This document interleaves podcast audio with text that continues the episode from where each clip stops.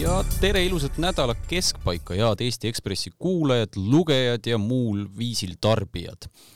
oleme siin kolmekesti taas kord stuudios rääkimas teiega tänasest lehest, nendest teemadest, mis meil on kirjas, kui ka ühiskonnas toimuvast laiemalt, ehk siis äh, võtame kolm sellist teemat käsile, meil on Viktor Orban, meil on äh, noored teenindajad ja meil on ka värske minister Peep Peterson ja minuga on stuudios, mina ise olen Joosep Tiks, Indrek Lepik, tervist! tervist! ja Jan-Joonas Tuuna, tere! tervist! ja võtame kohe meie,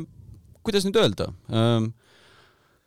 Euroopa-kaaslase, päevakangelase, päevakangelase, no ma ei tea, kas rahvuskaaslane saab öelda, aga samasse keelegruppi me kuulume, ehk siis ungarlased justkui vennasrahvas. Ähm, vennasrahval on huvitav juht, äh, Orban, Viktor Orban, kes on juba vist on kakskümmend aastat peaaegu et võimul varsti olnud või? vahelduva eduga, ta praegune ametiaeg on kestnud kahe tuhande kümnendast aastast, aga tegelikult oli Ungari peaminister ka üheksakümnendate lõpus, nii et, et selles mõttes kokku, kokku võib isegi neid nii palju tulla, jah ja ma saan aru, et Viktor Orbaniga on küsimus see, et nüüd viimasel nädalal ta paiskas ennast meediasse kui valge rassi esindajana, ehk siis temaga on niigi varem probleeme olnud, aga nüüd siis ta räägib kuidagi sellise hmm, eriti karmi kõnepruugiga kuskil Rumeenias käis rääkimas, et ungarlasi veenda, et, et ma, ma, ma ei tea, kas see on nüüd selline Viktor Orbani viimane selline luigelaul, et ta võim on lõppemas või miks ta teeb nii, nagu ta teeb? Ja mul meenus seda persoonilugu kirjutades see, et ma olin möödunud aastal temast kirjutanud, et kas see on Viktori Or-, Viktor Orbani äh, lõpu algus ja, ja siis nüüd sel kevadel siis Viktor Orban läks ja võitis ilusti uuesti valimised kahekolmandikulise enamusega, nii et, et seda Orbani lõppu on ennustatud siin omajagu, aga, aga ei ole see veel aeg otsa saanud, aga see on selles mõttes selline tavaline autokraadi Äh, autokraadi nagu äh, võtted, et sul on kaks poolt, sul on selline tugevalt äh, ideoloogiline mm, retoorika, millega siis rahvast mobiliseerida ja millega oma võimu legitimeerida, aga teisal on siis seda, ütleme, see autokraadi nagu lihtsam ja küünilisem elu, kus sa tegelikult oled siis võimu enda kasuks tööle pannud ja ja, ja oma sõprade kasuks. no kas ta nagu Putin siis põhimõtteliselt on ju, et ehitab sarnast riiki üles Ungaris, nagu Venemaal praegu on ehitatud? no hea vahe on selles, et Ungaris ei ole ikkagi sellist repressiivaparaati, et mingit salapolitseid seal ei ole, aga, aga meedia on allutatud võimule, kohtuvõim on allutatud võimule ja, ja nüüd siis jah, Orban räägib sellest, et tema on valge rassi viimane kaitsja, et äh, lääne tsivilisatsioon on siis äh, allakäigutrepi viimastel astmetel äh, mäletame, et Oswald Spengler rääkis sellest juba sajandi eest, kuidas õhtumaad alla käivad ja, ja, ja siis Orban on sellest äh, sõnasabast kinni haaranud ja räägib nüüd siis sellest, et Euroopa tsivilisatsiooni kese tõuseb äh, või liigub siis ütleme sealt kuskilt Kesk-Euroopast ütleme siis Kesk-Euroopast Saksamaa ja Prantsusmaa mõttes kuskil sinna Kesk-Donau madalikule, sinna Karpaatide kanti, kus on nii Ungari kui Rumeenia kui ähm, ütleme allpool siis ka veel Serbia ja Horvaatia, et, et sinna siis koguneb see valge rassi kese, kelle, kelle kanda jääb see Euroopa tsivilisatsioon ja ja, ja seda ta püüab siis oma kaasmaalastele seal selgeks teha, aga, aga fakt on see, et selle taustal on ikkagi kollitamas teda samamoodi energiakriis nagu meid kõiki ülejäänud eurooplasi, vahe on lihtsalt selles, et Ungari on saanud väga pikka aega väga odavat Vene gaasi ja tänu sellele ka tegelikult eh, subsideerinud oma rahva gaasitarbimist või üleüldist energiatarbimist ja nüüd ei ole lihtsalt riigil enam raha neid eh, subsiidiume maksta ja see tähendab seda, et eh, ungarlastele on energiatarbimine oluliselt kallimaks läinud ja, ja seetõttu on tegelikult viimastel nädalatel ka rahvas tänavatel olnud, mida ei ole ikkagi viimaste aastate jooksul eh, juhtunud, nii et, et selles mõttes jah, see Orbani äh, poliitiline võim, äh, võim sellises äh, üsna raskes kohas või vähemasti, vähemasti viimastel aastatel nii keeruline ei ole see seis tal olnud. muidugi varem oli tal selliseid sõpru ja toetajaid, et kui ma mäletan, oli see populaarne jalgpallimäng, kus Helir-Valdor Seeder käis oma karvase näoga, siledama näoga Orbani kõrval on ju naeratamas ja ega Isamaa on ju olnud varem suur selline noh, Orbani meelsusele lähenev erakond, ütleme nii, EKRE on Orbani meelne olnud, neil on sõbrad olnud Poolas, neil on sõbrad olnud Slovakkias, Tšehhis on ju, isegi Trump on vaadanud sinna Orbani pooli oma kampaaniat sellega üles ehitanud. et ta on olnud ikkagi selline teatav viimase kümnendi poliitiliste liikumiste keskpunkt või pide. et nüüd ta on, ma saan aru, ikkagi päris kenasti välja pahandanud poolakad, tšehhid, slovakid, eestlased, kes iganes, kõik taanduvad temast, ütlevad, et kuulge, sellist vene sõpra me küll ei taha enda sõbraks pidada. Jah, Orban sõnastas juba kahe tuhande neljateistkümnendal aastal selle illiberaalse liberaalse demokraatia raamistikku ja, ja toona tegelikult ta leidis tõesti endale mõttekaaslaseid Poolast, Tšehhist, Slovakkiast, kes moodustavad neljakesi selle Visegradi neliku, aga tegelikult eh, nüüd on Ungari jäänud oma selle vene lembusega üksinda ja eriti märgiline on jah see, et nad on poolakad välja vihastanud, et tegelikult nad on poolakatega olnud selline tandem, kes on siis kordamööda üksteist Euroopas kaitsnud igasuguste selliste sanktsioneerivate meetmete eest, et tegelikult nüüd on jäänud ungarlased üksi ja ja, ja lisaks nendele kõrgetele energiahindadele ongi nüüd äh, Orbani mure see, et äh, lähema kuu jooksul siis Euroopa otsustab, kas ta maksab ähm, äh, Ungarile välja neid erinevaid eurotoetuseid, sealhulgas siis sellest Covidi, Covidi paketist, kas ta maksab selle raha välja või mitte ja juhul, kui ta seda ei tee, siis, siis Ungaril jääb ikkagi kõva äh, kõva raha saamata, sellepärast et Orbanile meeldib küll rääkida suveräänsusest ja Ungari rahva ja majanduse võimsusest, aga no tegelikult nii nagu ülejäänud endises, endises Varssavi pakti riikides või ütleme, endises selles raudsees riide taha jäänud kommunistlikus maailmas, et tegelikult nad on ikkagi nii-öelda netokasusaajad sellest Euroopa Liidu eelarvest, ehk siis see Euroliidu raha on neile ülimalt oluline ja juhul, kui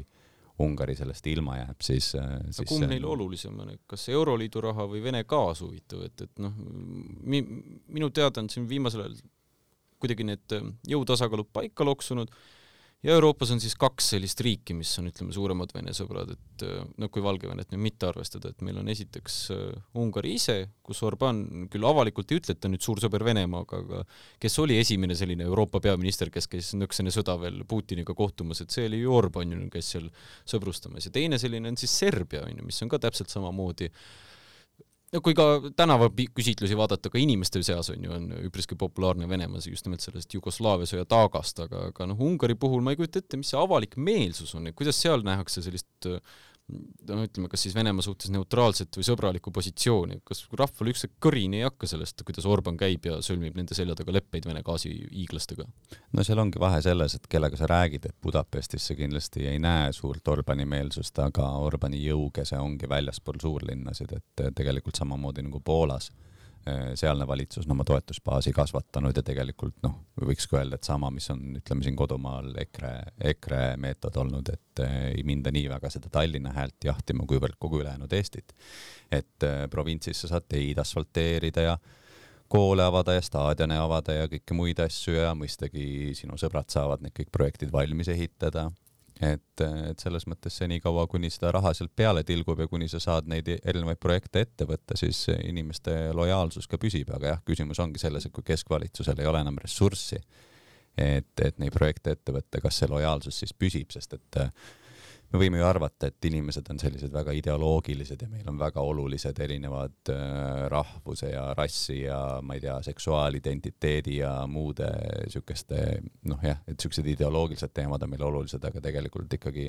lõppkokkuvõttes loeb igaühele tema enda rahakott ja, ja juhul, kui rahakott pihta saab, siis, siis hakatakse rohkem mõtlema selle peale, et võib-olla kuskil on mõni poliitiline jõud, mis äh, saab seda rahakotti jälle paisutama hakata.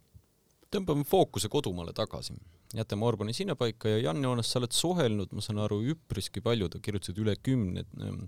ähm, teenindajaga, noored teenindajad, kes siis äh, on siin, ähm, peamiselt ma eeldan Tallinnas või kus nad siis äh, Ei, on? üle Eesti ikka ja üle Eesti restoranides, kohvikutes, üldse kohtades, kus toitu pakutakse ja nende mure siis peaasjalikult, ma saan aru, on see, et noh, nüüd ma kõlan on ju patroniseerivalt, aga töö on raske, raha on väike, palju peab tegema ja inimesed on nõmedad nendega. ei, päris nii ikka öelda ei saa, sellepärast et noh, näiteks palga suhtes on erinevaid arvamusi. kes töötab siin, ütleme Tallinna vanalinnas, nemad ütlevad, et nad saavad ikka rahul olla. peamiselt restoranides, kõrtsudes ikka ma korra täpsustan ja, üle, jah? jah mõnes teises kohas jällegi ikkagi tippjootraha mängib äh, suurt rolli ja siis oleneb siis sellest, kui palju sa neid tunde teed, et siis sellest oleneb. Äh, nad kõik küll ütlesid tegelikult, et neile väga meeldib teenindajaamet, et äh, kuigi seal tuleb neid seikasid ette, ebameeldivad seikasid, siis neile kokkuvõttes ikkagi meeldib. et, et lihtsalt need negatiivsed seigad on need, mis mis mõnikord panevad neil kukalt kratsima, jah no ja tegelikult iga, väga paljude noorte elus on ju seda hetke, kus nad on kuskil teenindatud, ma mäletan, ma olen ka ise Tartus Illekardis õlut valanud äh, mingil eluperioodil, et, et tegelikult oli jube äge ja mulle väga meeldis. aga, aga nendest lugudest ma tundsin ära umbes sarnased kliendid nagu ka toona olid, et natukene käib nagu töö juurde, et mm -hmm. klient tuleb, on ebaviisakas, ebaratsionaalne, mõnikord ka ülemäära purjus. Jah, et purjus äh, inimestega oli erinevaid lugusid, et äh, näiteks õhtuti, kui äh, restoran näiteks on köök juba läinud minema ja on jäänud ainult teenindajad, siis näiteks on neiud ainult õhtul seal ja nende ülesanne on siis need purjus inimesed sealt restoranist näiteks välja visata nii-öelda. Ja see on küll kõige tüütum töö, ma mäletan ise ka, et kell hakkas kolm saama ja siis aja need viimased joodikud välja onju sealt kõrtsust, et. ja vastupidi äh, tulevad purjus kliendid, et neid mitte sisse lasta et, äh, et sellised situatsioonid on nende purjus inimestega. ja näiteks ka siin räägiti lugu seoses praeguse ajaga, et äh, restorani ustel ja akendel olid äh, Ukraina äh, lipud ja Putinit siis halvustavad äh, meemid nii-öelda mm. -hmm. ja tulid kliendid õuest ja põhimõtteliselt sülitasid nende peale äh,, sõimasid teenindajat, võtsid nagu plakatid kuidagi tõsiselt jah, või? et nagu, et läheb nagu kismaks ka seal ikkagi. olid need mingi Vene turistid või kes need siis olid sellised? minu meelest olid nad jah, äh, mitte eestlased seda küll jah, et mitte eestlased. no belglased need vast ei olnud. jah ja. Aga kuidas see mm, situatsioon praegu nagu laiemalt on, et Joosep, ka sina ütlesid, et, et noor on ikka illegaaldes õlut valanud, aga, aga kui vaadata seda, kuidas Covid on mõjunud kogu nagu toitlustussektorile, siis kas see noorte osakaal ka üleüldiselt personalis on, on kasvanud või kuidas, kas need inimesed tunnevad, et nad saavad piisavalt väljaõpet või kuidas see nende ettevalmistus on, et eh, kui on üks asi, mida kuuleb tihti Eestis, siis on see kriitika teeninduskultuuri suhtes? Ja selle kohta ma saan ka, sain kinnitust, et äh, see koroona on mõjunud ikkagi lastavalt ja just ongi puudu nendest õppinud teenindajatest Äh, ja on nende asemel siis väga paljud noored ja see on täpselt kahe otsaga, et, äh, et ei saa väita, et ainult noored on süüdi, et nad äh, ei viitsi õppida või ei taha head teenindust pakkuda, teiselt käelt ka kas nad visatakse nagu pea ees vette, et ja, siin on kandik, siin on lapp, hakka tegema? sellepärast, et näiteks restorani omanikud ei näegi vajadust põhjalikult kolitada, sellepärast et suvi saab mööda, tuleb sügis peale, noh, miks seda ressurssi raisata, eriti veel, kui paljud teenindajad töötavadki näiteks ainult suvel mulle muidugi meenub sellega, Toomas Matson kirjutas pikalt mm -hmm. oma Facebooki seina all, kuidas äh, ikka teeninduse kvaliteet on langenud, on ju Eestis, et äh, pidi ise koka käest küsima, mis on menüüs või, või siis äh, oli olukord, kus teenindaja vist ta tahtis, keegi tahtis keefiri saada ja teenindaja ütles, et menüüs ei ole, aga menüüs oli okroška, mida tehakse keefirist ja siis Toomas Patson kuidagi mõtles, et mis asja, et kuulge, et võtke siis sealt okroška juurest, et, et selliseid mingeid imelikke momente ma saan aru, mis juhtub, et natuke nagu seal Little Britannis oli see, et computer says no, et, et teenindajal jookseb ka juhe kokku seoses selle keefiri looga sain analoogse juhtumi, oli ka ühes Tallinna kohvikus, samamoodi inimene soovis äh, kohvi peale kookospiima. Äh, ja seda ei olnud menüüs, aga seal oli äh, mingi hommikusöögi kookospiimasupp või midagi sellist ja mm -hmm. siis ta ju ka ütles, et teil ju see supp on. ja siis teenindaja selgitaski mulle, et tegelikult see oli ainult pühapäeva selle brunch'i menüüs ja et see kookospiim, mis sinna läheb, ei ole isegi seesama, mida saab kohvi peale panna. et need on nagu, need ei, nagu ei kõlba niimoodi vahetada, need kohad mm. -hmm. et, et mhm. see on nagu ka kahe otsaga asi, et alati äh, ei pruugigi see teenindaja nagu kuidagi halvustav olla, et ta lihtsalt, ta ei, ta ei saagi pakkuda seda, sest seda ei ole. muidugi ma mõtlen ühe asjana teenindajate puhul on ka kindlasti see, et noor inimene, mm, võib-olla on ka selline teatav autoriteedikompleks, et, et sul tuleb mingisugune neljakümne aastane sinna, hakkab nõudma ja ütlema, targemat mängima ja siis sa oled üheksateist näiteks just keskkoolist tulnud, on ju, et, et mis sa siis ütled või kuidas sa kehtestad ennast selles situatsioonis, et väga palju on sellist võib-olla nagu isiksuse või iseloomu küsimust ka, mida pole jõudnud veel tohutult kasvatada mm. -hmm ja seal juhtus ka selliseid olukordi, et äh,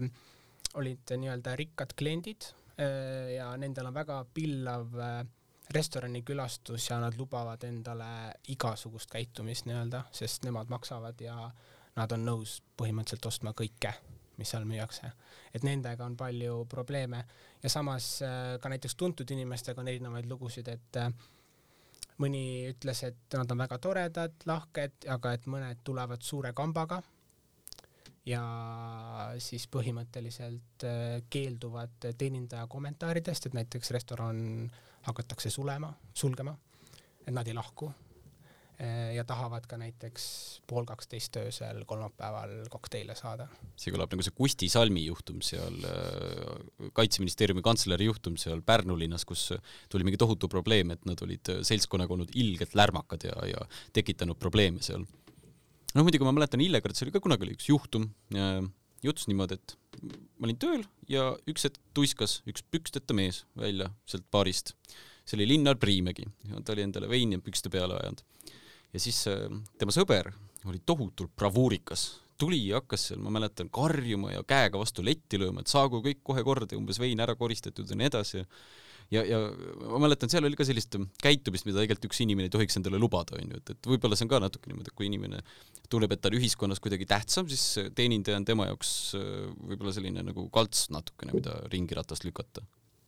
Aga kui, kui ütleme noh, ka see jootraha jätmine on ikkagi Eestis pigem nagu on kultuur, eks ole, me teame riike, kus see pigem ei ole kultuur ja samas me teame, eks ole, USA-d, kus ka kakskümmend protsenti, eks ole, tipi jätmine on miinimum, et kas, kas nendel noortel on nagu ettekujutus sellest, et miks inimesed ei jää sinna ametisse pidama või miks ei ole seda äh, traditsiooni nagu kuskil Lõuna-Euroopas, et sul on ikkagi inimesed, kes on aastakümneid seda tööd teinud ja nad teevadki seda aasta ringi ja, ja, ja nad äh, ongi nagu spetsialiseerunud sellele, et kui see lõppkokkuvõttes nii-öelda teenistus koos jootrahaga on ikkagi nagu selline inimväärne ja vaadates, mil, mida teevad praegu Mm, restoranis hinnad, et, et siis võiks eeldada, et vähemasti nagu tööjõukomponent on sinna sisse kirjutatud, et, et, et kas, kas neil noortel on nagu ettekujutus, mille taha see jääb või ongi, ongi need töötingimused, et sa kannatad selle suve ära ja siis, siis aitab küll? no mina saan aru, et äh, näiteks Tallinna Teeninduskooli näitel noored, noored isegi ei taha teenindust äh, tulla õppima, et juba sellest algabki probleem, sellepärast et kui äh, ei soovita tulla õppima, siis ei saa ka õpetada ja suisa sellel aastal nad ei avanudki uut äh, kursust, sest äh, lihtsalt äh, neid teenindajaid ei ole, kes sinna tuleksid. et sealt juba algab see, et, et lihtsalt nad ei taha ja nad võib-olla võtavadki seda kui lihtsalt teeni-, teenistust, lihtsalt suveteenistust näiteks. aga jootraha koha pealt, kui võib niimoodi üldistavalt rääkida, siis sain ka erinevatelt allikatelt äh, infot, et eestlased jätavad kõige rohkem jootraha. tõesti, vanasti ma mäletan, soomlased, sakslased, need olidki ja, suured jootjad. Äh, soomlased pidid äh, Koid kõige olema. vähem andma ja kõige ebameeldivamad kliendid olema. et nad vinguvad, äh, neile ei sobi midagi, nad vist isegi hindade koha pealt ülbitsevad ja, ja pärast ei jäta tippi ka. no vot siis, palju te ise jätate jootraha, kui te käite väljas? Äh, minu selline suhtumine on olnud see, et noh, me käime ju, ütleme näiteks, kui me võtame siukse tavalise igapäevase lõunal käimise, me siin kesklinnas ju käime ka lõunal, et siis kui sa lähed, kui sa lähed niisama sööma selleks, et kõht täis saada, siis sa maksad selle hinna, mis sul seal on, aga kui sa võtad ikkagi mitu käiku, võtad endale lauda paar pudelit veini ja nii edasi ja sa oled ikkagi, veedad tunde selles äh, lokaalis, et, et siis ma ikkagi tunnen, et kamba peale vähemasti kümme protsenti võiks ikka jätta ja ma olen nõus sellega ja ma ka mm, kui lihtsalt söön, siis maksan selle hinna, mis see toit on ja, ja noh, minu puhul muidugi äh, ma ei ole nüüd mingi väga valiv klient, aga noh, kui, kui teenindaja toob mulle söögi ja viib söögi ära, aga vahepeal teda ei huvita absoluutselt mitte midagi ja ka hiljem mitte midagi, noh, ma ei see noh, mille eest ma talle jätan. et see on ikkagi preemia hea teeninduse eest, sest et, et noh, tõesti Ameerika kogemus on ju see, et äh, et ma ei tea, sa jätad kümme protsenti tippi ja, ja, ja siis sa jah, kakskümmend on see norm, eks ole, aga tuleb mõni eurooplane, ei tea, mõtleb, et oh, no ma olen heldem, jätan see kümme protsenti ja siis tuleb teenindaja, jookseb tänava peale järele, ütleb see kuradi mölakas, kakskümmend protsenti jäetakse, sa jätad mind oma teenistusest ilma, mu tööandja ei maksa mulle mitte mingit palka, kogu mu teenistus tuleb tipist, et, et, et selles mõttes oleneb ka Võt sellest see, nagu kultuurist. see on see Reservoir Dogsi vaidlus, seal oli Steve Buscemi, kes mängis äh, Mr Pinki vist, kui ma ei eksi, ja seal ta ka üritas argumenteerida, et miks ei peaks jätma töö, äh, teenindajale tippi. et noh, üks osa on tõesti sellest, et kuidas sa hindad tema enda teenistust, teine osa on siis see, et, et ähm, kui sa ehitad selle teenindusmajanduse nii palju ootusele üles, et kõik saavad tippi. seega need palgad kunagi ei hakkagi tõusma seal. no jäävadki väikseks, sellepärast et tööandja ütleb, et no kuule, sa saad nii palju tippi siin, et ma ei hakka sul küll mingit palka samas, maksma. Samas äh näiteks Tallinna Teeninduskooli ähm, õppejõud siis äh, rääkis, et äh, kui sa